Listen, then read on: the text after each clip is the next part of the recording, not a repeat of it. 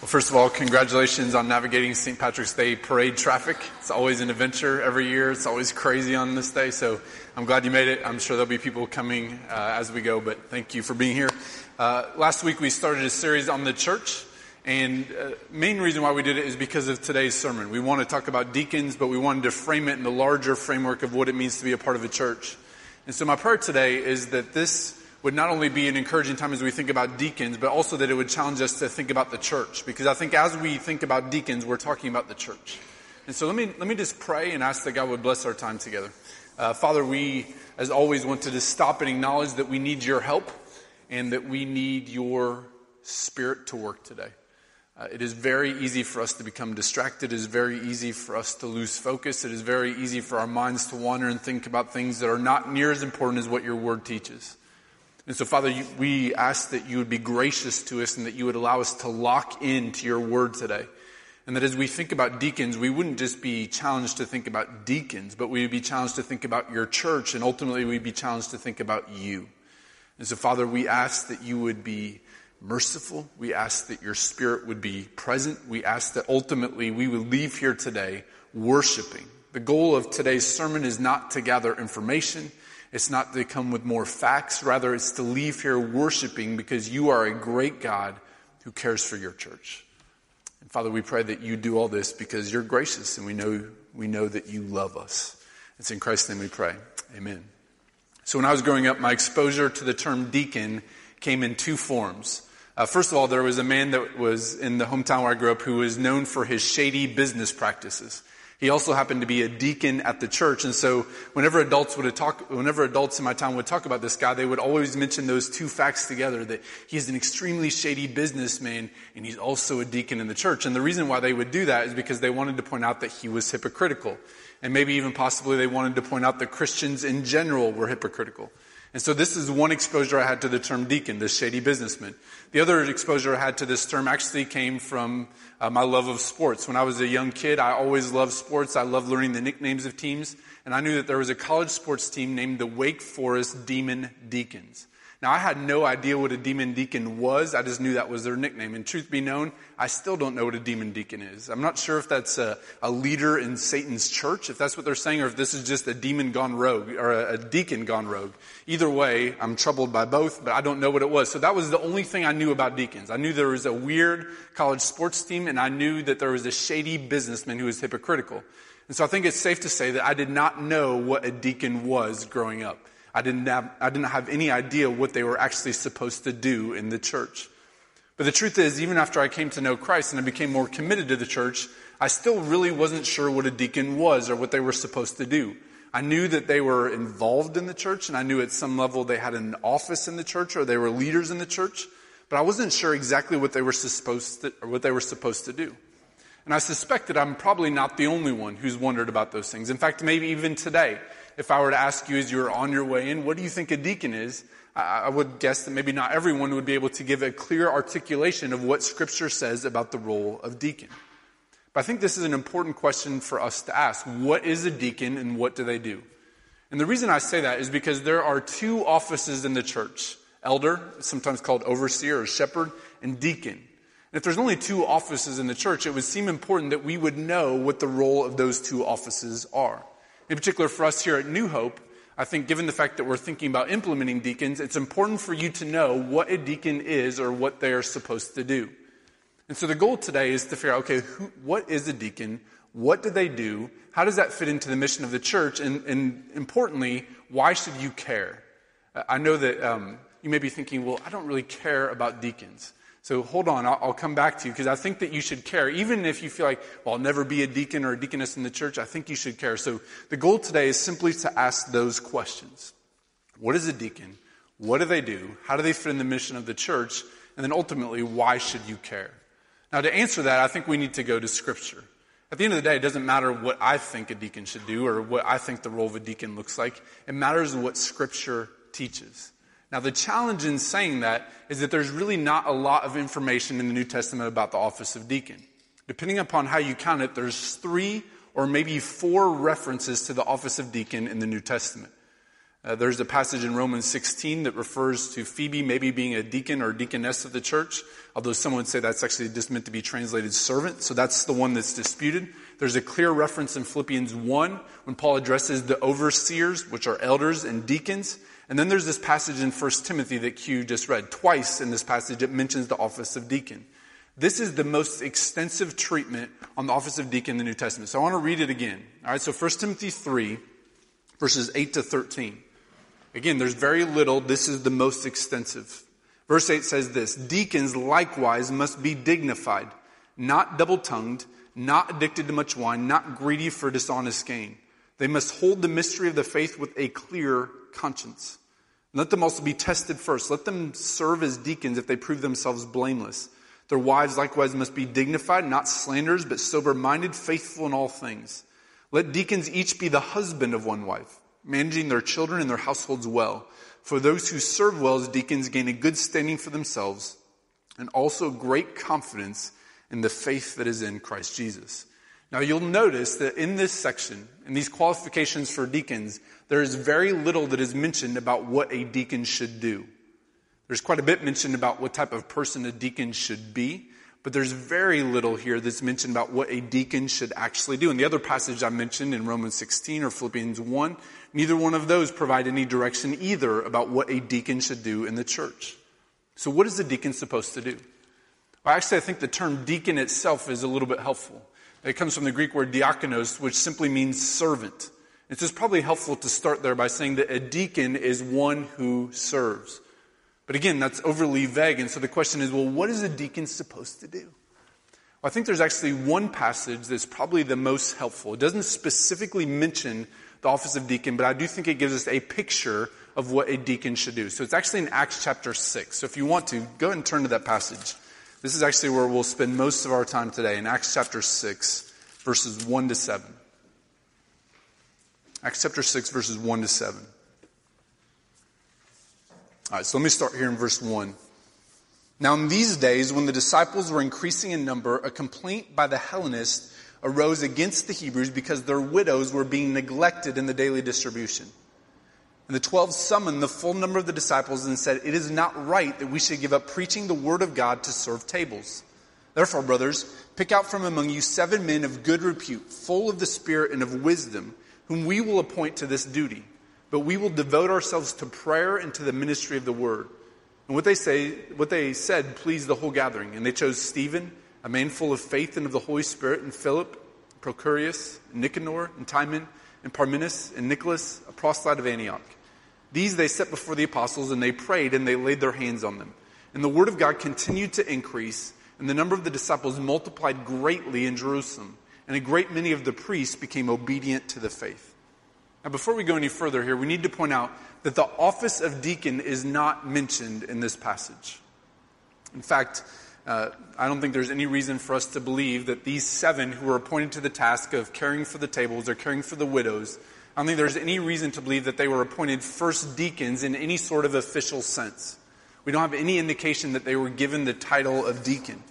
That said, it does seem likely that what happens here in Acts 6 would actually serve as the pattern later on for the office of deacon. In fact, that's exactly what New Testament scholar, scholar Benjamin Merkle argues for. He says this Acts 6 does, does seem to provide a pattern or a paradigm that was continued in the early church with the office of deacon. And so what's happening here in Acts 6 serves as a paradigm. Uh, Wayne Grudem says it this way It seems appropriate to think of these seven men as deacons, even though the name deacon had perhaps not yet come to be applied to them as they began this responsibility, for they seem to be given tasks which fit well with the responsibility of deacons hinted at in 1 Timothy 3, verses 8 to 12. All right, so if that's the case, if these seven were serving in deacon like roles, or they were serving as a paradigm or a prototype of the office of deacon that's to come, I think this is a really important passage for us. Again, again, given the scarcity of information about deacons, this is the key passage, I think, in the New Testament for understanding what a deacon is supposed to do. So let's go back to the beginning. Look at the situation, verse 1. Now, in these days, when the disciples were increasing in number, a complaint by the Hellenists arose against the Hebrews because their widows were being neglected in the daily distribution. So we're told here in verse 1 that the church is increasing in number, and as it does, they face a problem. there's a little bit of a division that has arisen in the church, and it's over this issue of certain widows being neglected. Now, the church has always had a concern, or should have always had a concern, for widows. In the book of James, it says, Pure and undefiled religion is this, to visit orphans and widows in their affliction. And so, from the very beginning, churches have been given the task of taking care of widows, of those who are in need. In particular, in this culture, widows were in a very poor position. They would not have money to their name or land to their name. They were in a desperate state. Well, it turns out that some Hellenist widows were being neglected. Now, Hellenist is just a way of saying Greek speaking Jews. In this case, Greek speaking Jews who are following Christ. And the complaint is that the Hebrews, who were Aramaic or Hebrew speaking Jews, were neglecting the distribution to the Hellenists. So you have these two cultures in place here. You have the Greek speaking Jews, the Hellenists, and the Hebrew or Aramaic speaking Jews, the Hebrews. And apparently, the Hellenist widows were being neglected in the distribution of food. Now, we're not sure. Was this intentional? Was this a malicious act where they were being neglected? Or perhaps it was just an administrative failure. Perhaps logistically they hadn't figured out how to care for the Hellenists also. Whatever the case is, this is becoming a serious issue because there's a division in the church now. People are upset about the distribution of food. And so the apostles, recognizing the seriousness of the situation, take quick and decisive action. Look again at what they do in verses 2 to 6. Verse 2. And the twelve summoned the full number of the disciples and said, It is not right that we should give up preaching the word of God to serve tables. Therefore, brothers, pick out from among you seven men of good repute, full of the Spirit and of wisdom, who we, whom we will appoint to this duty. And what they said pleased the whole gathering, and they chose Stephen, a man full of faith and the Holy Spirit, and Philip, and Prochorus, and Nicanor, and Timon, and Parmenius, and Nicholas, a proselyte of Antioch. These they set before the apostles, and they prayed and laid their hands on them. Now, there are a couple of really important things for us to point out from verses 2 to 6. The first is the reason why they felt a need to appoint people to this task. And the reason is because the apostles felt that they had a priority and that they had a calling. And their calling was to preach the word and to pray. Look at verse 2. Verse 2 says, And the twelve summoned the full number of the disciples and said, It's not right that we should give up preaching the word of God to serve tables. Again, verse 4. But we will devote ourselves to prayer and to the ministry of the word. The 12, I think, rightly understood, the apostles understood that their calling and their priority was to preach the word, to preach the word and to pray. That doesn't mean, however, that they thought that this task was unimportant. In fact, given the quickness or given the decisiveness with which they make the decision and the type of people they appoint, it's obvious that they view this to be a serious issue in the church. I think you also need to understand that the apostles don't feel like they're above the situation. In other words, they're not saying, well, you know, we're the apostles. We are not going to serve tables. That's not what's going on here at all. In fact, these apostles were discipled by Jesus, who washed their feet. They understood that to lead meant to serve. So this is not an issue of where they feel like they're too good to serve tables or they're above this. That's not at all what's going on here. Instead, what they understood is that they had a calling and they had a role to play, and their role to play was to preach the word. And so they understood that for the good of the church, they needed to appoint someone else to the task. Now, I think the other thing worth noting in verses 2 to 6 are the types of people that they appoint. Now, you would think that this distribution of food would be a simple case where they might just call for volunteers and say, okay, who can go deliver the food next Tuesday? Or who can deliver the food next week? Who can do this? But that's not what they do. That's not what they do at all. In fact, look at what happens in verse 3. Therefore, brothers, pick out from among you seven men of good repute, full of the Spirit and of wisdom, whom we will appoint to this duty. I, I think that's an important passage because you might think, well, they're just, they're just handing out food. What's the big deal? Well, I think the fact that the apostles are so serious in who they appoint tells us something about the role that these men were to play. So, again, this is an important piece of information. We'll come back to it here in just a minute. But the important thing you need to know also is this that their plan obviously worked. Because look at what happens in verse 7, the very last verse here. And the word of God continued to increase, and the number of the disciples multiplied greatly in Jerusalem, and a great many of the priests became obedient to the faith. Now, I don't think we can underestimate the importance of this passage. If we're trying to figure out the office of deacon, this passage is crucial. Because again, I think that this passage is meant to serve as the paradigm, or it did serve as the paradigm of the office of deacon that would come later. Again, quoting Benjamin Merkle, he says this in 1 Timothy 3. Now remember, in 1 Timothy 3, that's where the qualifications for deacons are. He says in 1 Timothy 3, Paul does not list any of the duties that deacons should perform because it's likely that the early church understood Acts 6 as a model for deacon ministry. Now, if that's the case, and, and I would agree that is the case, then the question is what do we learn here from this passage about deacon ministry? Well, actually, I think we can learn quite a bit from this passage about both the roles of elders and deacons. Because it would seem that the way the apostles describe their role is very similar to the way the New Testament describes the role of elders. The apostles believed that their primary task was to preach the word. It would seem that if you look at the New Testament, this is primarily the role of elders also. In fact, Ephesians 4, 1 Timothy 3, Titus 1, all of them would seem, seem to suggest this is the primary role of the elders. Now, for the record, I'm, I'm, going to be listing lots of scripture like that. If you're interested in your bulletin, all of those are printed out. But there are scriptures in the New Testament that suggest that the role the apostles fill here is very similar to the role that elders are to fill in the church. Uh, uh, uh, by the same token, the role that the seven fill here seems to be very similar to what deacons should do. In this case, the seven, they serve the church so that they can free up the elders for the task of preaching the word and shepherding the congregation. It's exactly what's going on here in Acts 6. Now, Jamie Dunlop points out that it's not just that they're serving, though. He says this about the Acts 6 passage. He says that the seven here play two vital roles. They are both servants and shock absorbers. Now, I think that's a fair description for what deacons are to do. Now, the first one is a little bit more self explanatory that they're servants, right? They take care of the physical needs of the widows so that the apostles can continue the primary task of preaching the word. Again, this is very similar to the role of deacons in the church. Deacons are to take care of the physical and logistical needs of the body of Christ so that the elders can teach and shepherd the congregation.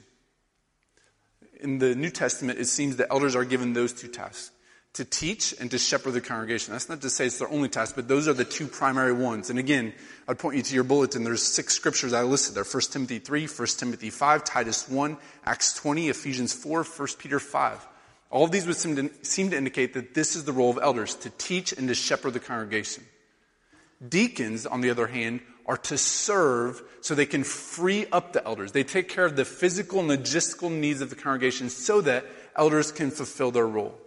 In fact, if you look at 1 Timothy 3, in the beginning of 1 Timothy 3, there's the qualifications for elders, and then there's the qualifications for deacons. One of the main differences is that deacons are not required to be able to teach. And nowhere is there an indication that they are shepherding the congregation either. Deacons are to provide service and support so that the church can continue to operate smoothly. Now, uh, there's also another role that Dunlop mentions. They are also to serve as shock absorbers. Now, this is, this is a really interesting part of the Acts 6 passage I think is oftentimes overlooked.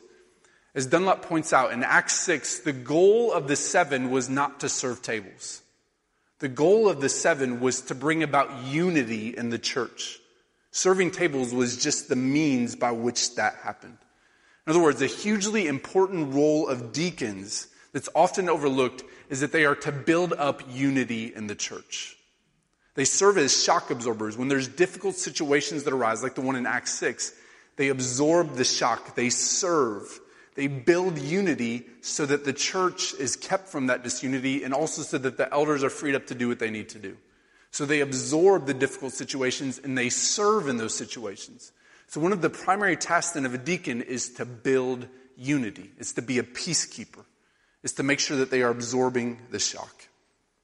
That, by the way, I think explains why the qualifications listed in 1 Timothy 3 are what they are. If the whole role of a deacon was just to serve, you would expect that the qualifications would be that they could administrate well, or that they had an ability to finish tasks, or that they were able to see situations clearly and an ability to manage tasks successfully. Now, all those things are great in a deacon, but those are not the things mentioned in 1 Timothy 3. Remember in 1 Timothy 3, it's almost entirely focused on character. Why? Well, I think it's because the deacon primarily is to bring about unity. They are to be a peacekeeper. Based on, on this actual uh, testimony in 1 Timothy 3, Dunlop says this Our churches should select deacons primarily for their track record of peacekeeping and only secondarily for administrative expertise. So deacons, first and foremost, should be peacekeepers. They should promote unity, and then they should serve. And in fact, service is the way that, by which they promote unity. Now, sadly, this is oftentimes not the case. Uh, I served at a Baptist church in the South in Texas for five years. I also volunteered at a church in Kentucky, another Baptist church in Kentucky, for three years. Uh, if you've never been in the South in a Baptist church, I'll just say this. They have a weird history with deacons. They have a weird history with deacons. Oftentimes, deacons are uh, becoming, they're almost like quasi like elders. They make decisions even though that's clearly not the role of deacons in the church. And so deacons always just kind of this fuzzy relationship. And even though that wasn't the case at the two churches I served at, there was still some, some odd stuff that happened with the deacons. Primarily, this was the issue, is that the people who were appointed for deacons were often appointed because one, they'd been at the church for a long time, or two, because they were successful business people. And so it kind of went like this, that if you could uh, handle the business world okay and you were, or if you were able to administrate things well and you'd been at the church for a while, it was just natural that over time you would become a deacon. Well, the problem with that is that it seems to completely dismiss what Acts 6 and 1 Timothy 3 are saying. Because if the role, as we're saying, is not just to be a servant, but to be a shock absorber and to promote unity, it's important that you have the right quality of characteristics in place. So practically what would happen in the churches that I've been a part of and in, uh, churches that I've known of is that they would appoint these men as deacons who had a track record of being able to handle things administratively and maybe even a willingness to serve, but they weren't peacekeep- peacekeepers. And in fact, some of the most divisive people in the church and some of the most combative were oftentimes the deacons. Well, that's crazy. If you've read Acts 6 or 1 Timothy 3, that makes zero sense. At one of the churches we were at, the most combative person. In fact, the person who's most opposed to the direction of the pastor was one of the main guys in the deacon body. Well, that makes zero sense of these passages. Because the role of a deacon is not just to serve, but it's to promote unity. They're to serve as both servants and shock absorbers. And they are to carry out these roles so they can free up the elders to do the job that the elders have been given, which is to shepherd and to teach the church. To put it simply, we might say this elders have the responsibility for spiritual oversight of the congregation. Deacons serve the physical and logistical needs of the congregation, promoting unity so that the elders can do their job, so that the elders can take care of the spiritual oversight. So when we talk about deacons, that's what we're talking about. I don't know what your perception of deacon was before you walked in here today. Maybe you thought it was just a title in the church that people got if they were there long enough, or maybe, maybe you thought of the Wake Forest Demon Deacons. I don't know. But whatever your perception was, when we talk about deacons, this is what we mean. We mean servants, we mean shock absorbers. Now the question might be, well, what role does this play in the mission of the church? Last week we talked about the mission of the church, and we said that the mission of the church was to proclaim the gospel, it was to preserve the gospel, and it was to display the gospel. Well, deacons play a vital role in this task. And here's how. When deacons are fulfilling their God given role, it frees up the elders to be able to do their job. Again, in Titus 1, a passage we led last week, it clearly talked about the fact that elders are to proclaim the gospel and preserve the gospel from false teaching. And so when deacons are serving and taking care of logistical needs, they're freeing up the elders to be able to do their job. So, for example, if you have a deacon who's overseeing member care, or if you have a deacon who's taking care of the finances, or if you have a deacon who's taking care of, of, of something else, uh, facilities, or something of, along those lines, that's freeing up the elders to do what they need to do. Now, for the record, our ministry leaders now oftentimes fulfill those roles. And we're not saying that that's a broken system or that our ministry leaders are doing a poor job. We're not saying that at all. But what we are saying is that deacons are very similar to what our ministry leaders do, but it's obviously a more formal title, but also there's a bit more intentionality with it. That's the distinction we would make. So, if deacons are doing that, if they're serving in the role of, of, caring for the physical needs of people or taking care of finances or whatever the case is, this frees up the elders to do what God has called them to do. And what God has called them to do is to preach the word. What God has called us to do, uh, speaking as one of the elders, is to disciple. It's to shepherd the congregation. It's to protect the flock from false teaching. So, when deacons are doing their job, it frees up the elders to be able to proclaim the gospel and preserve the gospel. Also, when elders and deacons are working together as part of the church body, this displays the gospel. When elders and deacons are able to embrace their roles and work together, this shows the world around that we love Christ and we love His Word. It also is a, uh, oftentimes deacons have a very tangible way of being able to show love to the congregation. Think of the situation in Acts 6. When these seven take care of the widows, what are they doing? They're displaying the love of Christ. They're displaying the love of Christ. They're showing that Christ loves people from all cultures, both Hebrews and Hellenists. They're showing that Christ has a desire for the needy and for those who are in trouble. They're showing that Christ has a love for all of his children, that all of the family of God matters. And so when the deacons carry out their role in Acts 6, they are displaying to the world around them this is what the love of Christ looks like. That's why it's not surprising in verse 7 that we're told that the word of God increases and that the disciples are multiplying because of what the deacons are doing. Why? Because they are displaying the gospel. So I think it's safe to say the deacons have a vital role in carrying out the mission of the church. Now, at this point, though, some of you might be saying, why should I care about this? Right? Maybe you're 13 years old and you're here today and you're like, listen, I have friend issues at school. I could care less about deacons. What does this matter? Or maybe you're just visiting here today and you're like, this isn't even my church. Why would I care if they have deacons? Or maybe you've been a long time member and you're like, I'm never going to be a deacon or a deaconess. This is not important to me at all. And so you're wondering, what am I doing here today? It just seems like a colossal waste of time. I remember when Tanya and I went on our honeymoon, uh, we were actually able to go to Caribbean Island because someone gave us their timeshare. And as part of the timeshare deal, we had to go and listen to this spiel where they're trying to sell us another timeshare, okay? And so um, you know, I've said before, when we first got married, we had no money. And so, no matter how persuasive this person was or how great they were at their presentation, we were never going to buy another timeshare. And so, uh, we got about 10 minutes through, and the guy, he could tell, he's like, oh man, you guys are never going to buy anything. He says, why don't you guys just go? And he gives us the gift, which I think was like a sunset cruise or something. But he knew we weren't going to buy. I imagine some of you are feeling that way today. You're thinking to yourself, what am I doing here? I don't care about deacons. Just dismiss me and give me my prize. Now, unfortunately, I have no sunset cruises to offer you today. It's just bagels and juice upstairs, probably, or, or whatever the fellowship time is today. But before you go, before you get up and walk out, or before I dismiss you, let me just plead with you and let me explain to you why I think this issue matters. If you're thinking to yourself, why should I care about deacons? This does not matter. I'm going to argue why I think this issue is important. All right? I think there's a couple of things I would say. There's two reasons why this discussion is valuable, even if you could care less about deacons. Okay, here's one. I think this discussion about deacons reminds us of God's love for the church. It reminds us of God's love for the church. The fact that God sets up this structure in the church, the fact that He tells us the types of people that should be deacons, the fact that He tells us what deacons should do, this tells us something about the church. And what it tells us is that God cares deeply about His church. He cares about how His church is run. Now, if you've read the New Testament, this is not surprising. God loved his church so much that he sent his son to die for the church. So it shouldn't be surprising to us that God would care how the church is run. In fact, he loves the church so much that in Ephesians 5, he describes the church as Christ's bride, with the obvious implication being that the church is treasured by Christ, that Christ loves and values the church, that Christ delights in the church, and that he sacrificed everything for the church. Now, of course, for the record, when we talk about a church, we're not talking about a building. I hope you know that by now. Every time I talk about church, I try to bring that up. We're not talking about a building. We're not talking about a religious structure. We're talking about people.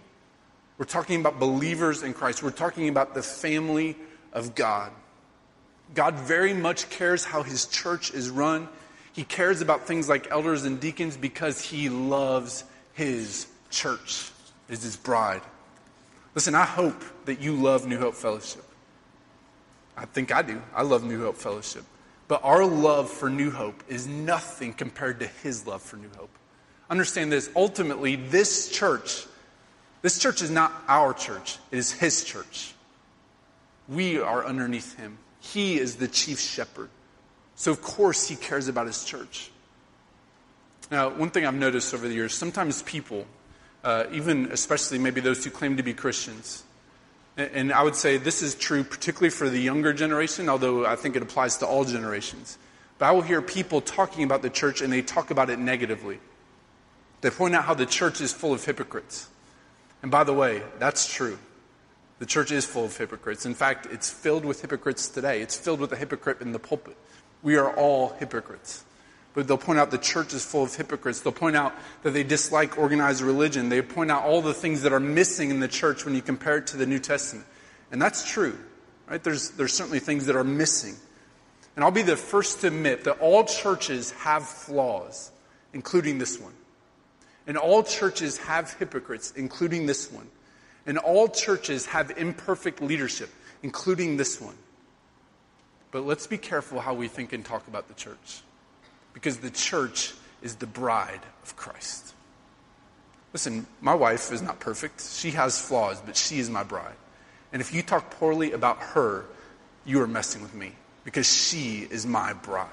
Right? She is my love. She's the apple of my eye. And for you to talk poorly about her, that is not something that I take kindly to. So it always surprises me when people say, Oh, yeah, I love Jesus. I just don't like the church. Really? What if someone were to come up to me and say, hey, listen, I really like you. I just can't stand your wife.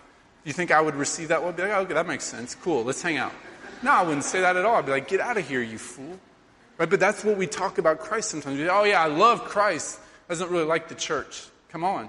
The bride of Christ is the church. Yes, the church is messed up. Yes, it has flaws, but it is his bride.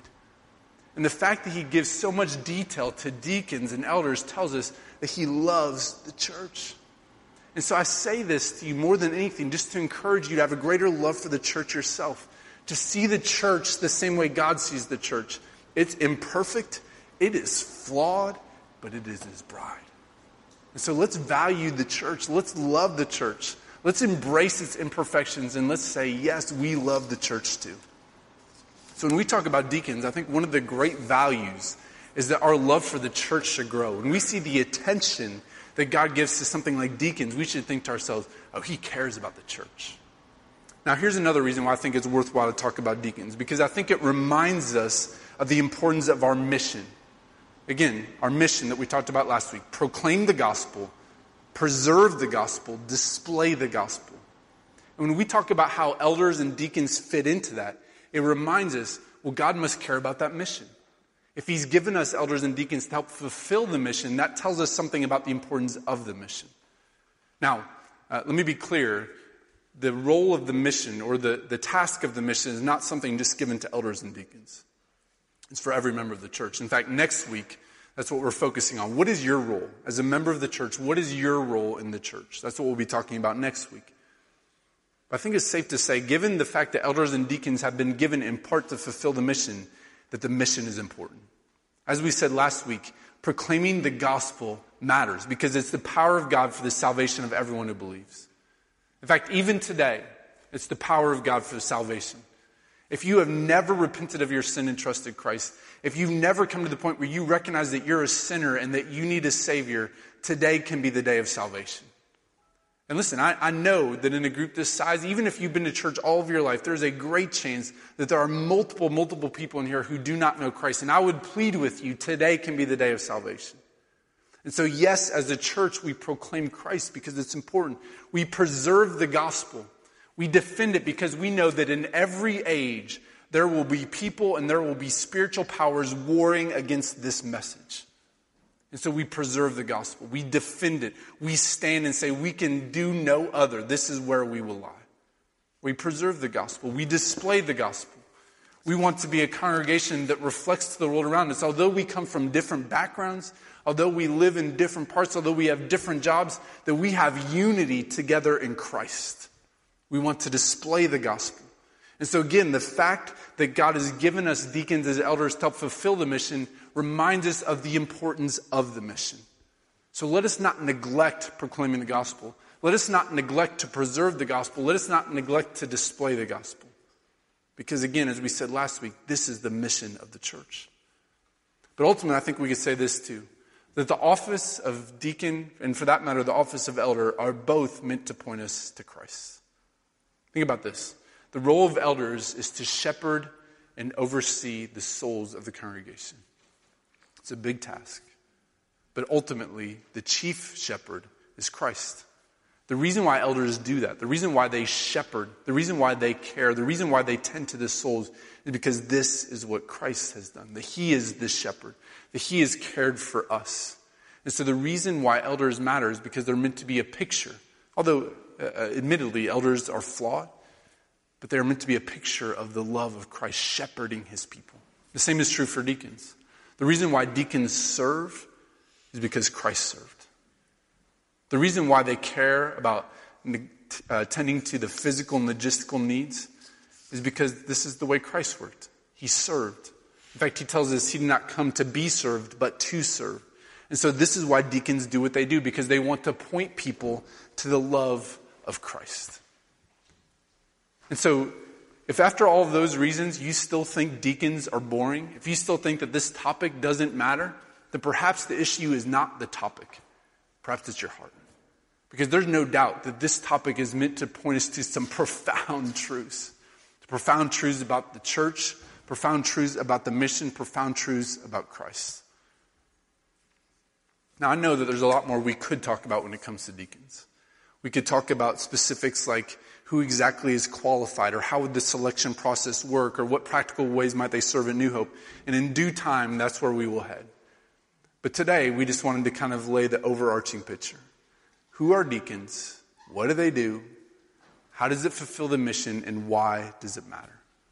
My hope today is that when you leave and you hear the word deacon, you don't think of some title that is just given to people who've been at the church for a really long time. Or I hope that you don't think of some college sports and their weird nickname in North Carolina at Wake Forest. I hope when you hear the term deacon, what you think of is the love of God. I hope what you think of is the wisdom of God I hope what you think of is his love for the church, I hope what you think of is his urgency for the mission. And ultimately, more than anything, I hope what you think of when you think of the term deacon, or for that matter, elder, I hope that you are reminded of Jesus Christ. I don't think it's surprising that that's where we would end. Because everything in Scripture, everything that we read about is meant to point us to the hope that we have in Jesus. And even something like elder and deacon, which at first may seem like just a logistical discussion, ultimately is meant to increase our love for Christ. And so when you hear the word deacon, I hope that you think of Christ and I hope that you worship because he loves the church. Let's pray. Father, we thank you for the office of deacon. We thank you that you have given us this office, and we thank you, God that you've given us this office because it reminds us of the urgency of the mission. It reminds us of your love for the church, and ultimately, it points us to your Son. And so, God, we pray that as we move towards deacons here at New Hope, that ultimately our love for you would only increase. It's in Christ's name we pray. Amen.